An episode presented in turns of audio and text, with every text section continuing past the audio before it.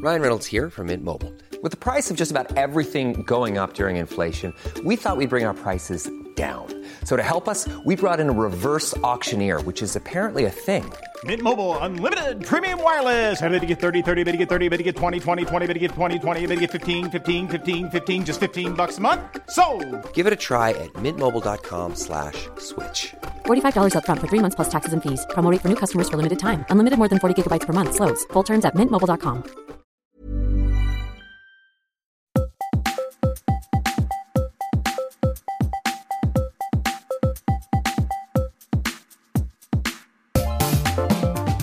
Hello and welcome to the podcast hour. I'm Richard Scott and I want to find all the best stuff to listen to.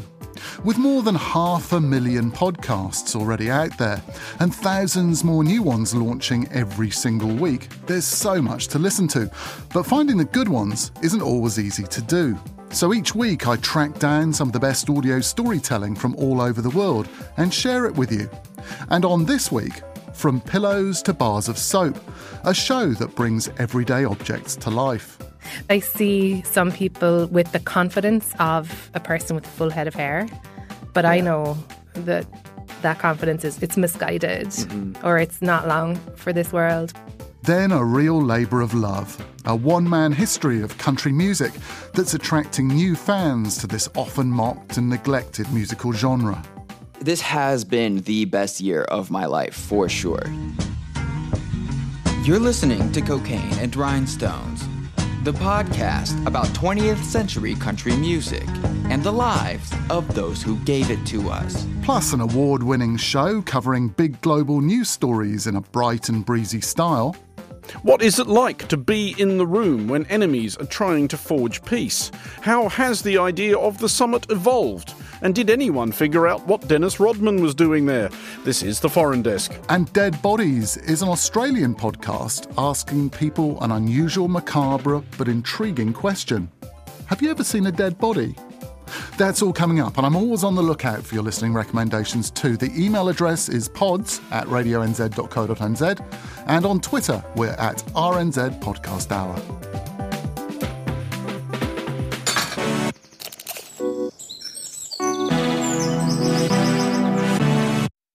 If the everyday objects that surround us could talk, then what would they say? That's the whimsical idea at the centre of Everything is Alive, a show that brings inanimate objects to life and displays the sometimes surprisingly perceptive inner life of our soft drink cans, bars of soap and pillows. And some of these things have got a lot to say for themselves. Hello, my name is Maeve, um, and I live, I guess you'd say, in Brooklyn, New York. I don't know if you how you chose me out of all the other lampposts, because a lot of people are like, they're all the same. But I, I'm glad that you did. I think you made the right choice. Because I wouldn't say, you know, that I'm better than them, but I would say I'm different in a way that's really good. I'm pretty tall. I guess you might have walked into me. Hopefully not. People sometimes tie their dogs on a leash to me. I also am a holder of notices. So people who are looking for nannies, babysitters, lost dogs, um, you'll find those uh, stuck onto me. Regardless of whether or not you're scared of the dark, I'm going to be shining. But you know what? Some people really are scared of the light. Think about that. Do you like they? I mean, I think that honestly, the truth... I, d- I don't know what that means, but I did hear a woman saying that when she walked by me before. Well, democracy dies in darkness. Yeah. The wa- that's the Washington Post motto. Huh. See? The Washington lamppost. I think that's where it must have come from. Well, Maeve, let's let's just start here. Uh, what is a typical day like for you? Oh, so, um, I mean, it depends on when I get turned on. Like, these days, it's usually around seven. And then uh, I just, like... That's when that's my work day. So it's busy. oh, oh, you know, there's always something going on. I mean, there's like, first of all, you have people, right, doing mm-hmm. whatever, what it is people do. They run, they walk, they talk, they fight, They push smaller people in little uh, wheeled cages. Strollers, yeah. Mm-hmm. You know, I I think about the perspective you mm. have on us, which is literally looking down on us right. from above. Yeah, thank you, yeah. And I wonder, yeah. are there things that you see about us in us that maybe we don't see in each other? Well, I mean, the obvious things are when somebody is balding, I can spot that immediately. Right. Um, and Probably before we, we even know. Yes. Because I see some people with the confidence of a person with a full head of hair, but yeah. I know that that confidence is it's misguided mm-hmm. or it's not long for this world. And I think, um, you know, I just see, I see a lot of dates happening, which is when two humans are figuring out whether, you know, they will or not. They will or not. Right. I actually am not, it's not clear to me what they're working on, but there's some question between them, mm-hmm. which is like, you know, will we or won't we? Seems yeah. to be a big issue yes. around lampposts, and often they lean against me to figure it out. To, like they're pressing against each other mm-hmm. and they're pushing their mouths on each other. Kissing. And they're like, will yeah. we, won't we, do you want to, I don't know. And so that's kind of like interesting to me because I'm like, make up your minds, get off me. You know, if the answer to that question, will they or won't they, yeah. is that they will. Right. You have kind of played a formative role in their lives. You know, the the question is, will will they be together? Yeah, I do have some role in that. And I do like the thought, I guess, of, you know, being an important part of someone's destiny, a person's mm-hmm. destiny. But I kind of wish for more. Like, I do wish for more sometimes. Like, I know that lampposts have featured in film. I see films. I've seen Speed so many times. Speed. You know, because we can watch T V in the buildings. And the apartment that's directly across from me, they watch a lot of television. Oh, you are at you are at a level where you can see into apartments. Yeah, like on my street, we're all basically up to the third floor of the buildings. Okay. Yeah, so yeah. we can see across to them. And I love films. Like wow. the golden age of film with Sandra Bullock, Speed. And so when I see, I sometimes see lampposts in films. In Speed, she, she flew past so many lampposts. It was cool. So you're watching for the, the lampposts in the films. Yeah, uh-huh. always. I guess it's like, you know, if you can't see it, you can't be it. Right. So when I see myself up there on the big screen, and there was another one, it's like an older, it would have been like my ancestors, I guess, featured in uh, Singing in the Rain, it's called. Yeah. Um, and that's a that's a kind of famous lamp. He swings around, if I yeah. remember. He grabs the lamppost and swings around. Oh yeah, the the lamppost is the lead in that movie, so that's what's cool for all of us to see that. Yeah, it's like yeah, there's some people, but I don't think they matter. Like it's just like there's a cast of people, dancers, I think they are, and then it's mainly about the lamppost and the rain. Maeve the Lamppost, part of episode two of Everything is Alive from Radiotopia. I also enjoyed one about a can of own brand cola called Lewis. And there are newer episodes about a pillow and a bar of soap too. And thanks to Ian Chillag for his help in bringing that to you.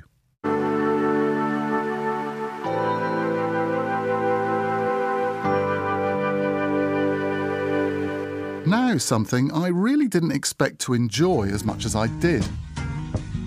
You're listening to Cocaine and Rhinestones, the podcast about twentieth century country music and the lives of those who gave it to us. My name is Tyler Mahan Coe. I've heard these stories my whole life. As far as I can tell, here's the truth about this one. And even if you think that a podcast about country music doesn't really sound like your cup of tea, then do give it a listen. I'll speak to Tyler, who puts Cocaine and Rhinestones together, in just a minute. Basically, he comes from a well-known country music family, was working as a professional musician in his dad's band, but then left and hadn't quite found his niche. But he loves country music and couldn't find any good country podcasts to listen to, so decided he was going to make one himself. And I do mean himself. It's just him doing it all, the research, the scripting, the editing, the recording, and the sound engineering, learning as he goes. He's fourteen episodes in so far, and apparently each one takes him about one hundred hours to put together. Anyway, enough yakking, I'd like you to hear some of it. Here's a clip from the fourth episode of Cocaine and Rhinestones, which tells the story of Bobbie Gentry and her nineteen sixty-seven hit, Ode to Billie Joe.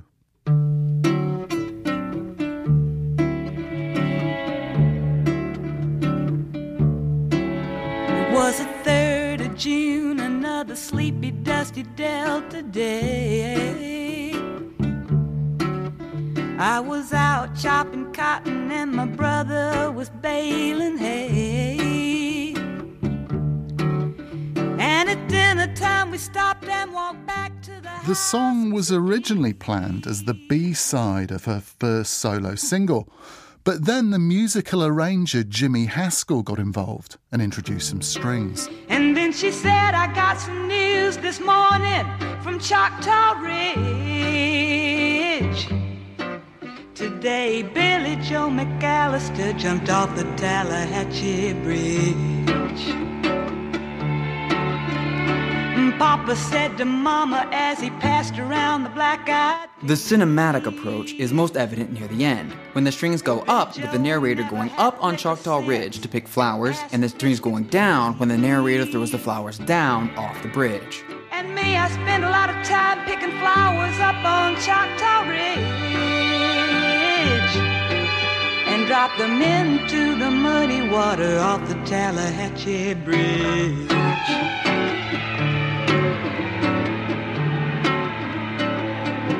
By the time Haskell gets done with the song, Capitol Records has a problem. It's too good for the B-side of a record.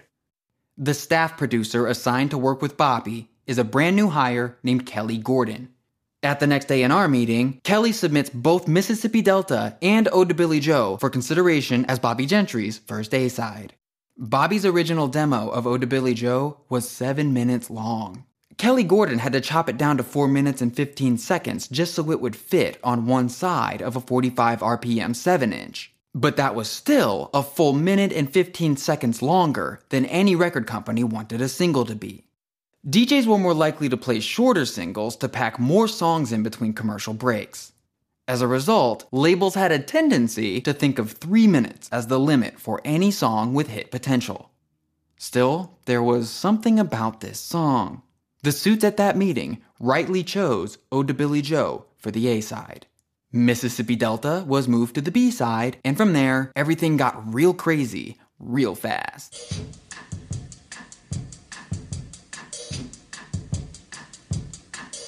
The single was released in July of nineteen sixty-seven. By the end of August, it was the number one song in America. It would eventually rise to the top twenty on country charts, but this is a pop song. Bobbie Gentry was never a country artist. And I'm not doing that whole authenticity thing. I don't believe she ever set out to make country music. Was her music Southern? Absolutely yes. But so was Gone with the Wind. So was everything that came out of Stax Records in Memphis.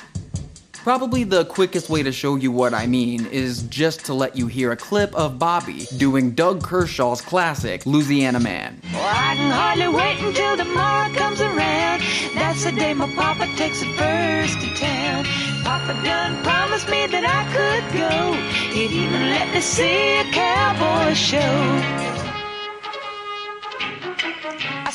Okay, so we're all on the same page here, right? This is not country music. You could say it's like pop music about country music. So then why am I talking about Bobbie Gentry on a podcast about country music, right? Okay. Like other not country things, such as Hawaiian steel guitars, eighties hair metal, and pop music in general, Bobbie's music had a huge impact on country music. We have to talk about her for context before we can even begin to talk about, for instance, Harper Valley P T A, which I'm going to do a few episodes after this one. Sheryl Crow and Katie Lang have both hired Jimmy Haskell when they wanted that Bobbie Gentry sound. Lucinda Williams cites Bobbie as one of her strongest early influences. But Bobbie also influenced basically every other genre of music. Ode to Billie Joe won a Grammy Award for Jimmy Haskell and three Grammy Awards for Bobbie Gentry. Lou Donaldson's jazz cover of the song has one of the most sampled drum breaks in hip-hop history.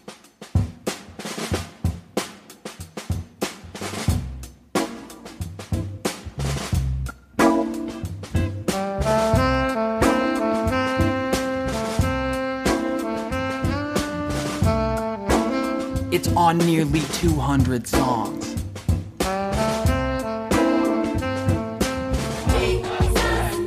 Kanye West, Jesus Walks. Because the devil's trying to break me down.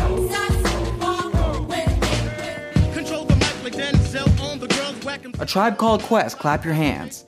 The worst thing in this world is a sucker M C. Favorite rapper in the world. By what I have been chosen to perform. Lauryn Hill. But then an angel came one day, told me to kneel down and pray. Not your lifestyle, I'm just being frank with ya. I mean, where you think she at when she ain't with ya?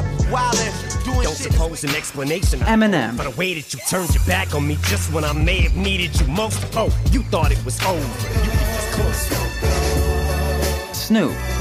You see, way back in the days on tenth and Lime, it was on. I'd wake up in the morning just to get my come up on. It was me and my cousin sleeping in the same bed, smoking on the same bud, giving up that family love. And that's just music. Ode to Billie Joe was a revelation for many people's understanding of what could be accomplished in narrative fiction. Bobbie's handwritten lyrics to the song are in the University of Mississippi archives next to works by other Mississippi authors like William Faulkner and Tennessee Williams.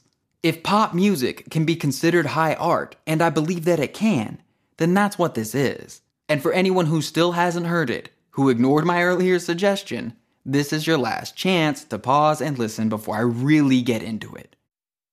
All right. The reason Ode to Billie Joe is respected as literature is because it tells a story as good as any short story by any other author you'd like to name. The music writer Greil Marcus was driving somewhere the first time he heard the song on the radio, and he became so focused on it that he crashed into the car ahead of him in traffic. It's narrated by a female character who does not tell us her name. In fact, four of the five verses in the song take place around her family dinner table, but we're not told the names of any of those people either. Father, mother, brother, all nameless. Every character in the song she isn't related to has a name. The first name we hear is Billie Joe McAllister, and that's because Billie Joe has jumped off the Tallahatchie Bridge. We're never explicitly told that Billie Joe died from jumping off the bridge, but it's safe to assume he did based on the response from our narrator's family. Or rather, on how she seems to expect a certain response where there isn't one. Her mother eventually asks why she hasn't eaten anything, but it's more about how long the mother spent cooking the meal than it is about why the daughter's leaving it untouched. The second name we get is Tom. That's who the narrator's brother remembers hanging out with when they and Billie Joe McAllister put a frog down the back of the narrator's dress at a movie theater. Third name, Brother Taylor. He's the local preacher who came by earlier in the day. He's probably the source of the news of Billie Joe's death, and he apparently mentioned that he'd recently seen a girl who looked a lot like our narrator up on the Tallahatchie Bridge with Billie Joe.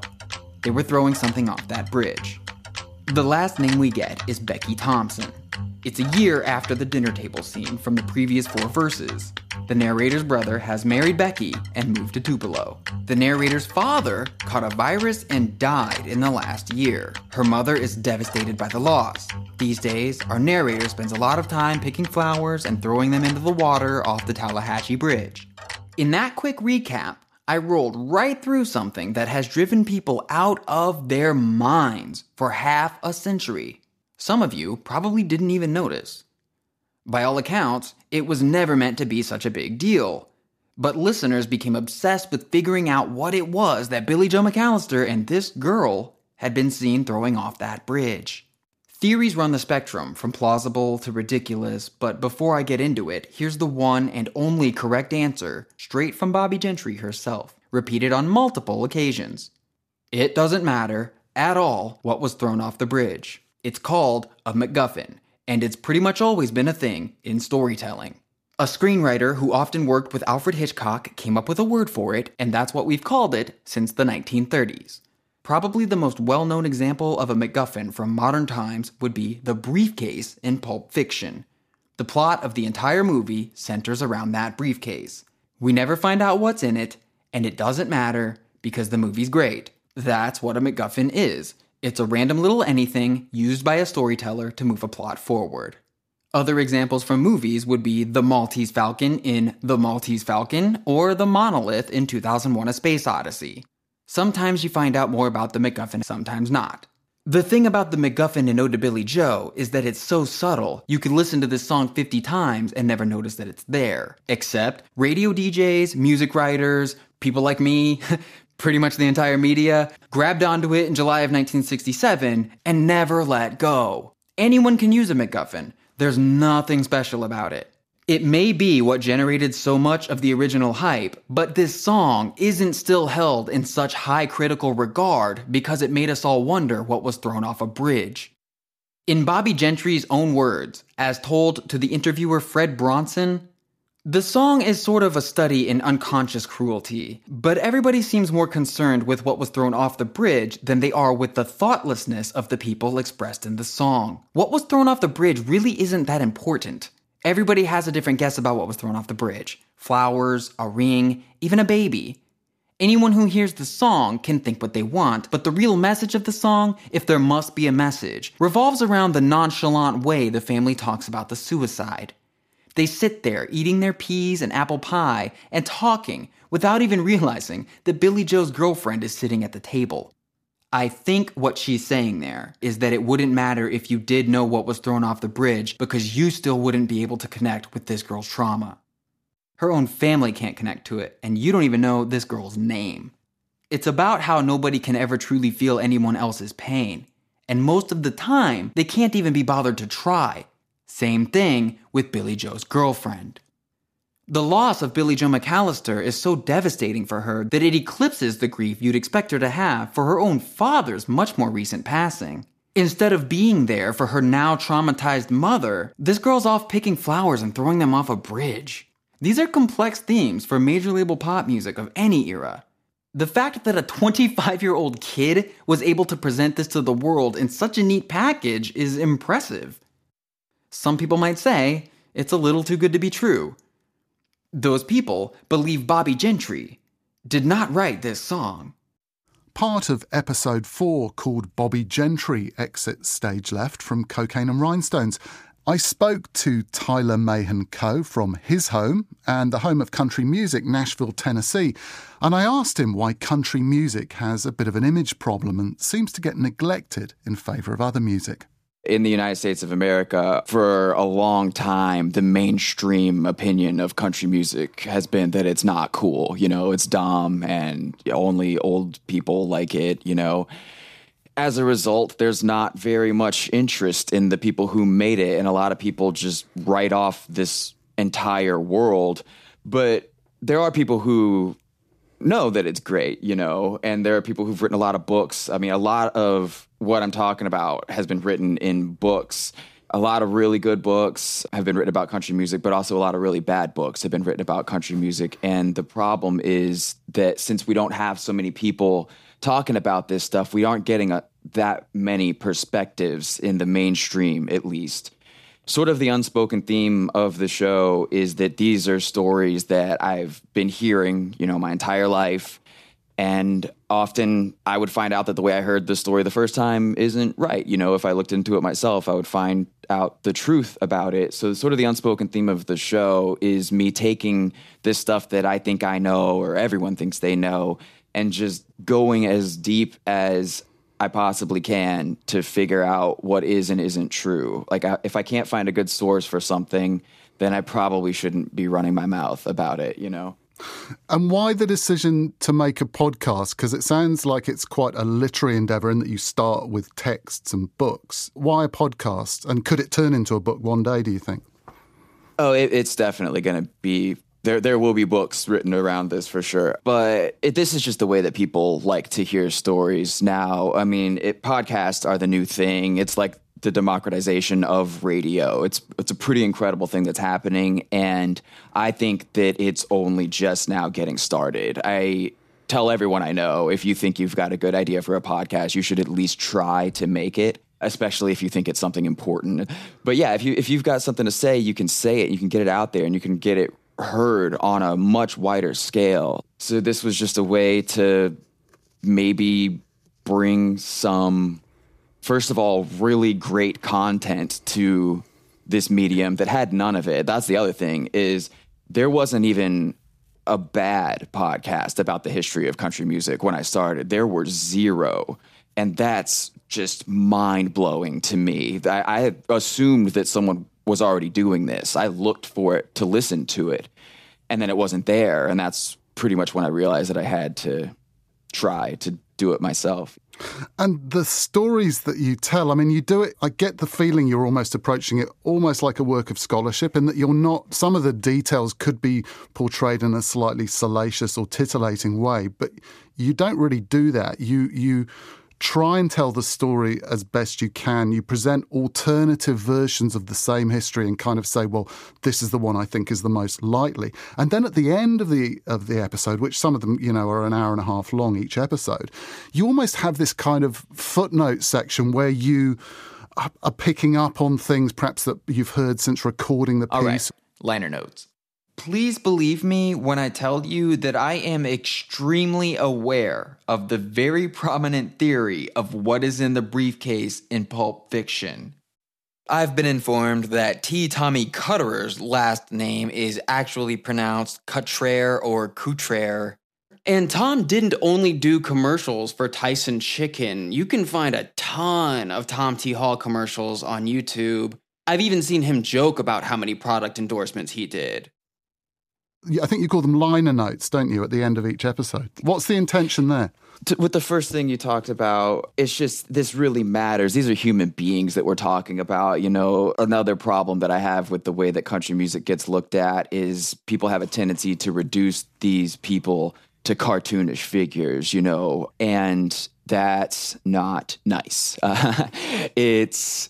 They deserve better than that. These people deserve better than that. These are the original rock stars, man, and they matter. You don't get all the stuff that people love about mainstream rock music. That does not happen without country music. It just doesn't happen without country music. You don't get Elvis without country music, you know?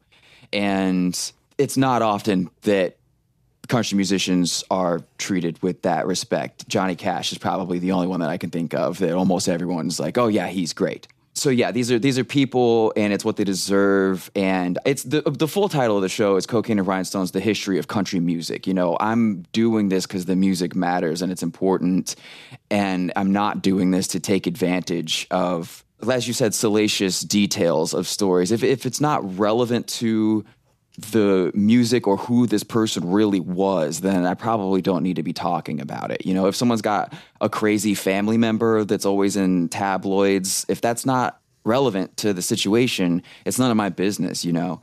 And uh, the liner notes are, I don't really know why I decided to do that. I guess that it would have felt dishonest for me to sit down and tell all these stories and act like other people hadn't done all of this work that made it possible for me to even do that, you know? So I knew that I at least had to acknowledge the writers, and because sometimes I'm agreeing with them and sometimes I'm disagreeing with them too. I can't very well talk about a very well-known but incorrect version of one of these stories without talking about where this the that came from, you know, like where people are getting that information. And I'm opinionated, you know, I have ideas about a lot of this stuff, and that doesn't necessarily seem like it always needs to be injected in the story itself, you know. I should probably just tell you the story about the person and make that be as good as it can be, and then if I feel like there's more I could have said somewhere, just save that for the end, you know. The other interesting thing I've noticed that you do is at the front of every show, there are these what sound like digressions. So you'll talk about um, um, the Bobbie Gentry episode, for example, you talk about the idea of celebrity and fame.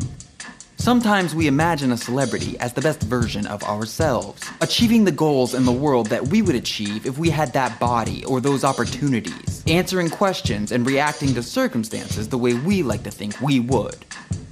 And that can go on for like eight to ten minutes at the front of the episode before we even really hear Bobbie Gentry's name, which is, is kind of an unconventional approach, because the conventional approach would be you find a few titillating stories and sprinkle them at the front to kind of lure people in, if you like, to the story. But you don't do that at all, do you? No, I that one, that episode was pretty scary. I felt like I took some pretty big risks making that one. It was pretty early in the season. As you said, I think you're just listening to me talk about what fame is, what being famous is, for a solid ten minutes before you hear... I, you, I think you do hear Bobbie singing before I start doing that, though. So you do hear her voice.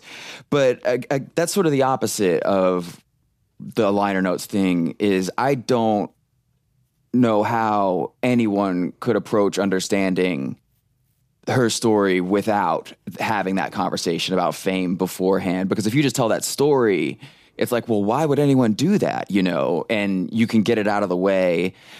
And it's also just, it's fun from a storytelling angle to... Something that people may not know about my father is that he went through this phase of being obsessed with stage magic, you know, illusions, like David Copperfield type stuff. And for a while there, he was touring with a music and magic show, and I was in the magic show. Like, I was a part of the doing the tricks, and I he would buy me instruction manuals, how to do like all this close-up magic, and I got really into it too, you know, sort of like a father-son bonding thing. All these cup and ball tricks, card tricks, coin tricks. And what that is, is misdirection. You know, that's what stage magic is. And I didn't even realize it until after I had already completed the first season. But I guarantee you that misdirection being such a big part of my childhood has a lot to do with the way that I like to tell stories. And it really is just fun. It's fun to say, hey, look at this. And in your other hand, you're loading the payoff. You know, you're you're getting ready to deliver something that no one sees coming, you know, and that's really fun. And I think that good storytelling is often that, you know, it's often about figuring out when to do the thing, you know, when to do the magic trick.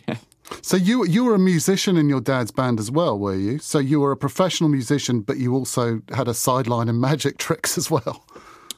Well, yeah, he stopped doing the magic thing. This was when I was very, very young. So then I had to go to school and stuff like that. And then I dropped out of school at the age of fifteen because I was getting brought home in police cars too often. And my mom was talking about military school, which didn't sound like a great time to me. So, yeah, I dropped out of high school and I went on tour. And yeah, he, he my dad put me in his band, and then I learned how to play guitar, and I got good, and I sort of took over band leader duties of like hiring the musicians and all that stuff. And it was a wild and crazy time. And then your dad, this is according to Wikipedia, so it's not perhaps the, the greatest of sources, but it sounded like your dad effectively sacked his whole band, including you, at, at one point in his career. It, it started with just like one professional relationship falling apart. I don't know if people know this about David Allan Coe, but I mean, he's burned a lot of bridges in his career, and it's not hard to find people who have no communication with him anymore. So I've I've I witnessed that a lot from the inside. And then when I realized that I was about to be put on the outside, I've had seen it happen from the other side so many times that I knew that there was just no point in uh, trying to reason or apply logic.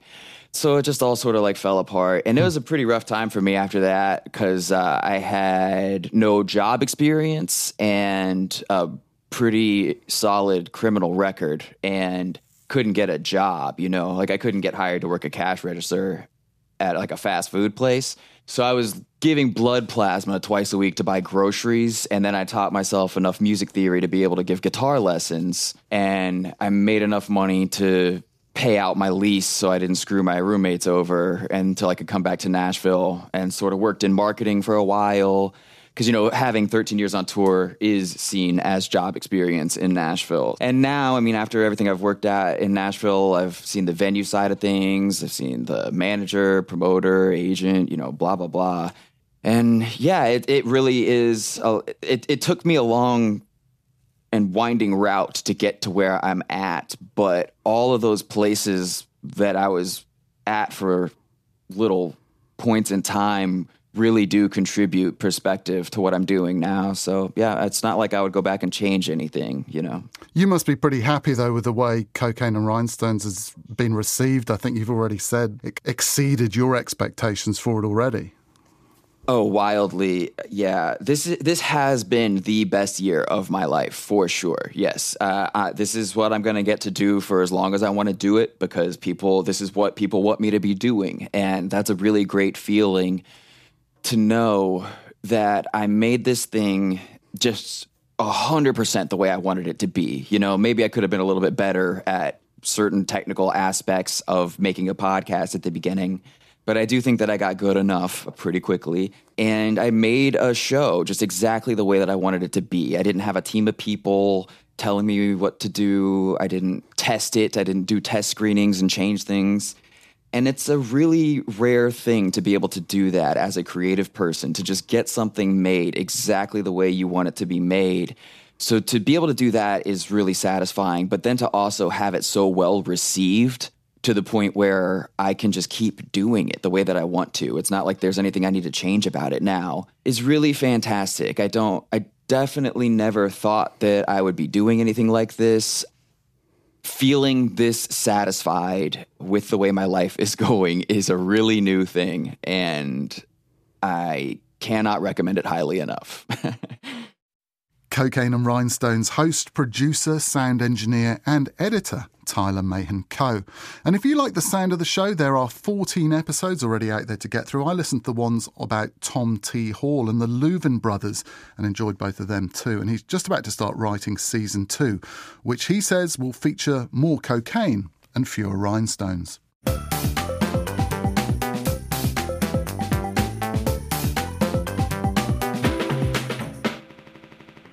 The Foreign Desk covers world news in a bright and breezy format. According to its enthusiastic host, the Australian journalist Andrew Muller, what sets the Foreign Desk apart is a guiding principle of actually speaking to at least one person from the country they're talking about. As Andrew says in an email, it shouldn't be unusual, but it is. This recent primer on the Trump-Kim summit in Singapore, called Do We Still Need International Summits, is a good example of the show's signature style, and also told me all I needed to know about what happened at the summit itself and the past and the future of these carefully choreographed pieces of political stagecraft. Summits have become a familiar and frequent diplomatic ritual.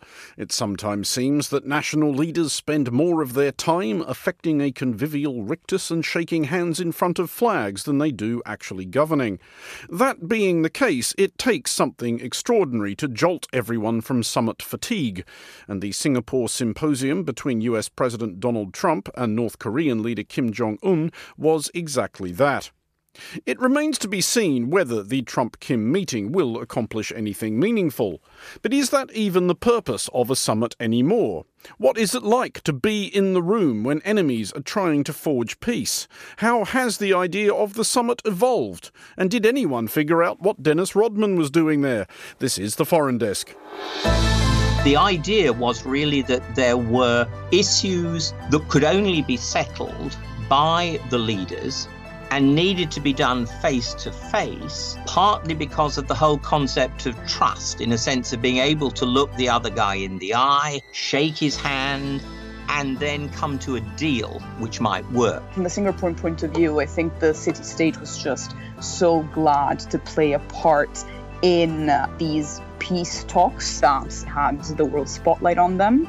I went sort of beyond the two protagonists. It was about gaining a, a strong place geopolitically and in media all over the world for this particular week. The summit in the end must deliver on the substance. That's why most summits either open a process or alternatively is the last stop on the railroad before you actually close a negotiation and an agreement. And the ones that fall in the middle, those tend to be more problematic. Hello and welcome to The Foreign Desk. I'm Andrew Muller. On today's show, we'll hear from a former negotiator about what goes on inside the room at international talks and how summits have evolved since Europe's aristocrats rattled across the continent in horse-drawn carriages to the Congress of Vienna. But we start in Singapore, where history, if not sense, was made when U S President Donald Trump became the first occupant of that position to meet a leader of the Democratic People's Republic of Korea.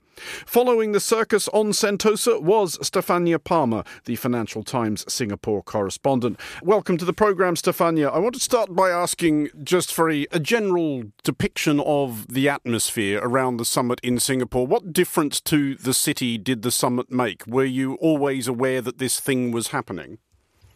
I think the sort of starkest way that you could obviously realize there was uh, such a historic summit happening was mostly the security measures.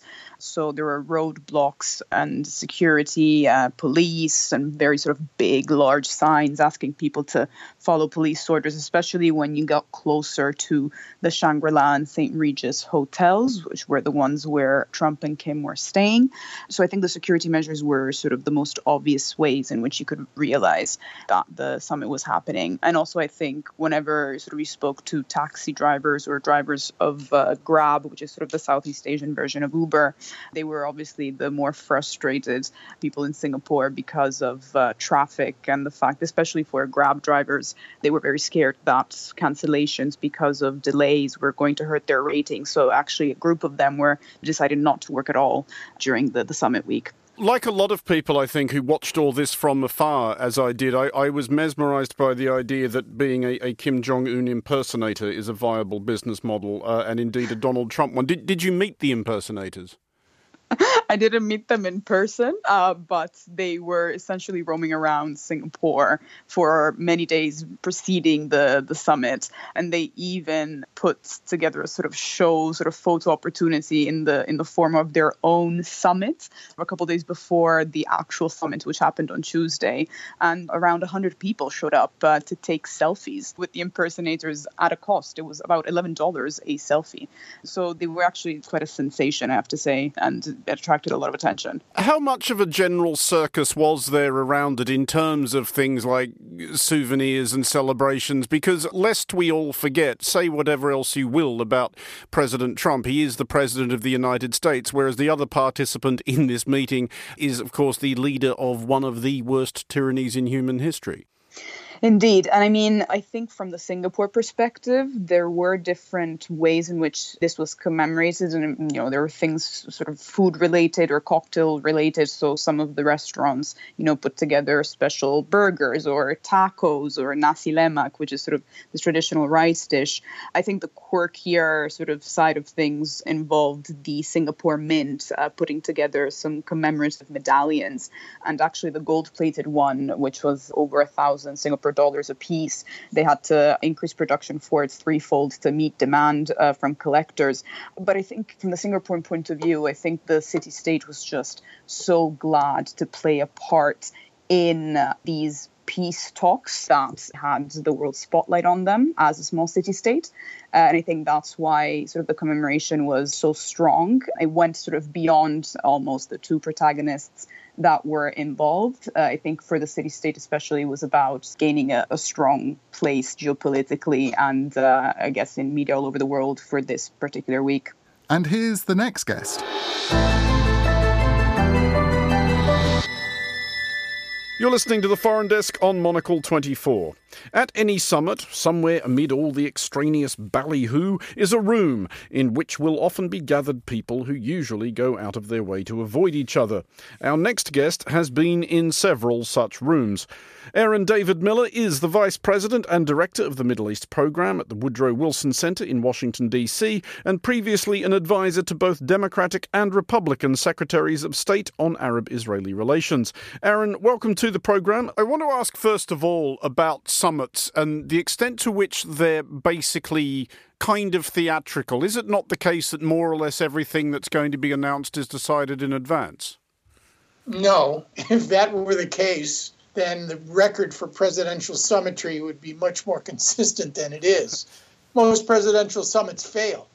they fail because if in the event they are not meet and greet plus meetings or getting to know you meetings, unless they're those sorts of summits where the expectation of a joint statement communique or a negotiation result is not the main focus, most presidential summits don't work.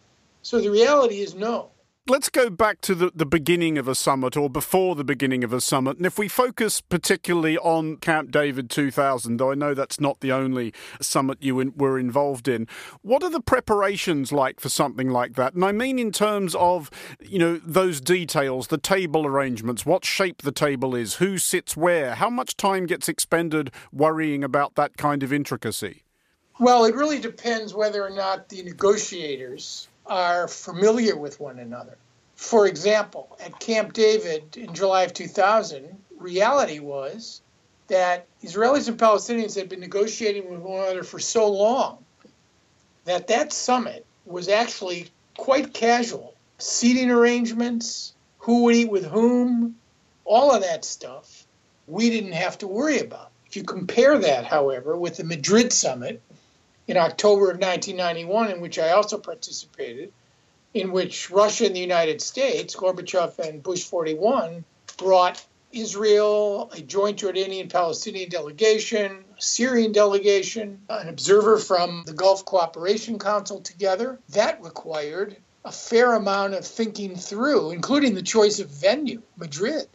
We had to identify a city where both Israelis and uh, Syrians primarily had formal representation where the Palestinians felt comfortable. There were arrangements in the hall that need to be made. The uh, Spanish had a gorgeous painting. It must have been ten by fifteen feet of Charles killing the Moors. Well, we couldn't very well have that, and the Spanish didn't want it moved, but we persuaded them to move it. So in that case, where you had a three-day summit in which the first better part of the first and half of the second day was a public event, bringing together parties that had never interacted with one another formally in that sort of setting, with large delegations, including President of the United States and the Premier of the former Soviet Union. That required much more planning. Aaron David Miller of the Wilson Centre speaking to the Foreign Desk's Andrew Muller.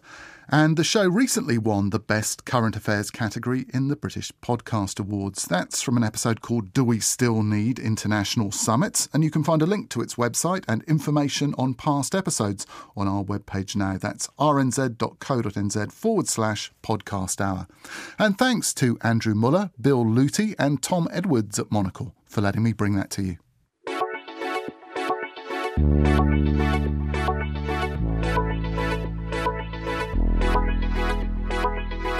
Have you ever seen a dead body?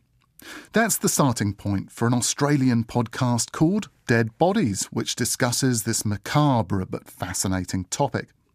The two hosts, Dee Dee Dunleavy and Chanel Vella, interview people whose lives or work have brought them into contact with the dead, as well as musing on their own experiences. In the process, they explore how seeing a dead body can affect us and what the experience reveals about our own attitudes to life and mortality. Here's part of the first episode. It's not gory, but given the subject matter, it's perhaps best enjoyed by a more mature audience.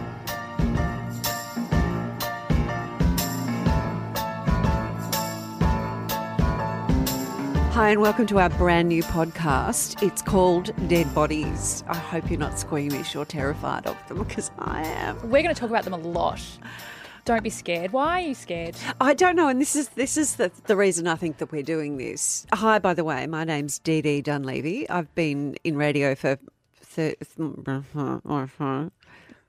I'm sorry, was that not clear enough for you to hear? Look, it's over thirty years and let's just leave it at that. Young Chanel, young enough to be my daughter. Young Chanel, I'm Chanel. I was the crime reporter for a little while in television. I'm now the court reporter. I've seen many dead bodies in my time. Right. And this is the reason we're doing it, because I have never seen a dead body ever and I'm terrified, and I think the only thing I can equate it to is where I live there are quite a lot of snakes. And I know they're about and I'm aware of them, but it's always when you're not expecting it that you see one, and your brain just doesn't compute what you're seeing. Have Have you ever seen a snake? I've seen a snake, but I think I'd be more afraid of a snake than a dead body. It's it's strangely not scary because they look like they're made of plastic, and your brain straight away says it's a toy, but then you go, it's a snake. So it, that's the closest I can get to actually thinking what it would be like to come across a dead body. And I think that's why exactly why we're doing this is that everyone's experiences, if you've seen a dead body or not, are so different. If you haven't seen one, you've got that fear. If you have seen one, it could be that that image that sticks in your head for years and years and years. It could have been really horrific circumstances in which you discovered a body, or, you know, it was perhaps a loved one in a hospital, and, you know, that's still a dead body. I want to and rule out loved ones. Do you? Yeah. Do you want to do loved ones? Well, I've got some loved ones. Don't rule me out. Sorry, we've just started this and it's about to end. Thank you very much. I'm already bossing you around. Well, I just figure I don't, I don't know if I want any crying to happen. Uh, from me or? Well, from anyone. Well, what we would like you to do is actually share your dead body stories with Absolutely. us, and we'll give you all the re- ways to do that um, as we wrap things up. But I, do- I don't want to be here like a funeral. Okay. I, I'm kind of looking for, this is horrible, but I will admit it, I'm kind of looking for the macabre. Uh, it's it's like I want to go to a scary movie, and I don't want to, but I do. Okay, well, I might start with my dead, my first dead body then. Let's just get into it. All right. Okay. How, how old were you? I can't remember exactly, but I was definitely under ten. Yeah. No, what happened? Definitely under ten, and I was travelling with my family. My mum's from Sri Lanka, and we were in Sri Lanka, and my family own a, or they did at the time, they owned a tea plantation. So just get that image in your head. Yeah. It's lots of sort of big tea plantation like what you'd see on the ads on television, you know, the Dilmar ads. And um, there were, there'd been a dead body found there. And it was heavily decomposed, and we happened to be there on the day they found that body.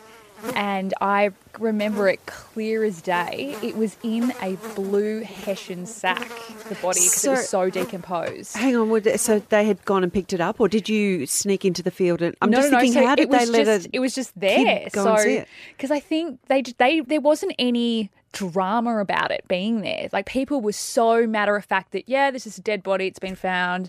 And I remember walking up to the guy. And, like, I must have said, can I have a look? Or I must have gestured that I, I don't know what I did, but he just opened the head. You little girl. I know, and it was just in there. He, he opened it to show yeah. you. Yep, he opened it, and I just saw it in there, and I was like, okay, cool. Do you That's Was good. It a man or a woman? I don't remember. I feel like I'm leaning towards saying it was a man, and I also feel like the backstory was that he was quite a poor man, and he just died in the field. No one had found him. Isn't that sad? Yeah, incredibly sad. But as a child under ten, straight over my head.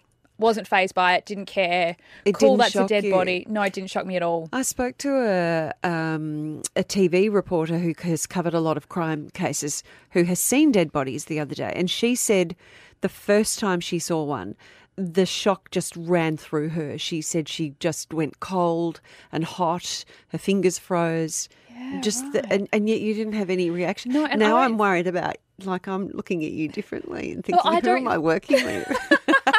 I don't think I've ever had a fearful reaction to a dead body.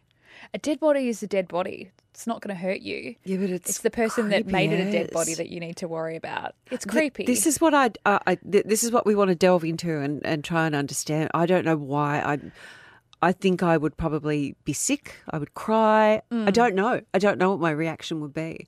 And then I know you don't want to go to the funeral and the family stuff, but in yep. saying that, when I saw my grandfather in an open casket, I didn't like that. What sort of family are you from that put you in front of?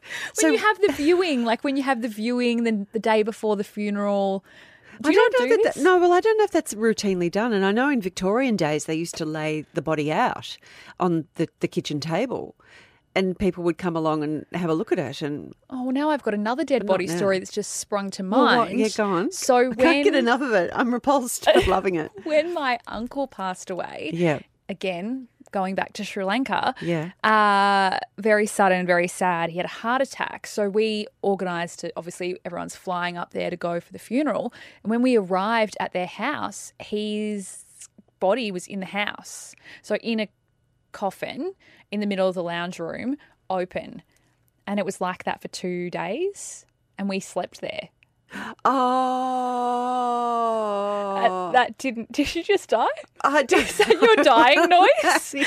How do you sleep with it? Just, yeah, and it like he was just there, and oh, there would be photos of him somewhere like that. But yeah, yeah, that he was just there, and like my auntie was there, and everyone was sitting around the coffin, and that's very common in Sri Lanka. That. The body is in the house for several days before the funeral. I kind of get it. Now, I don't want to – I'm not comparing your uncle to a dog. No. At all, but great. My neighbour's dog died and I went with her to the to the a vet where they put the dog down and they wrapped it up in a blanket and we brought it home in the boot of the car. And – She then, um, and I said, do you want my husband to come across and bury it for you? And she said, I'll just keep him overnight. So she slept with the dead dog in the house. And I and I understood that. I got that because she, I'm serious, because because she, she didn't want to say goodbye to him. She didn't want to let him go. Was, oh, when I had to put my dog down, cried on the floor of the vet for hours, couldn't do it, totally mortified. Oh, so can't. You're different when it's a dog body. Absolutely. So tell me about how many dead bodies have you seen in your work as a police reporter and crime reporter? I couldn't even count. Are you serious? I couldn't even count. Do you mean like count. Dozens or is it more than that? It would be way up there in the dozens. So, I don't know if I'd reached, I may have reached at least, like, because when we arrive at crime scenes, sometimes they're just there. On the road, or you know, you can you can see them being photographed by forensic officers, or they're still there in a field, or they're just they're there. Chanel Vella and Dee Dee Dunleavy of the Dead Bodies podcast, and thanks to the show's producer Kirsten Lim Howe for her help in letting me play that to you. And that's about it from the podcast hour for now. Uh, any listening recommendations, please do send them in. pods at radio n z dot co dot n z is the email address. For now, from me, Richard Scott, enjoy the rest of your weekend. I'll be back next week.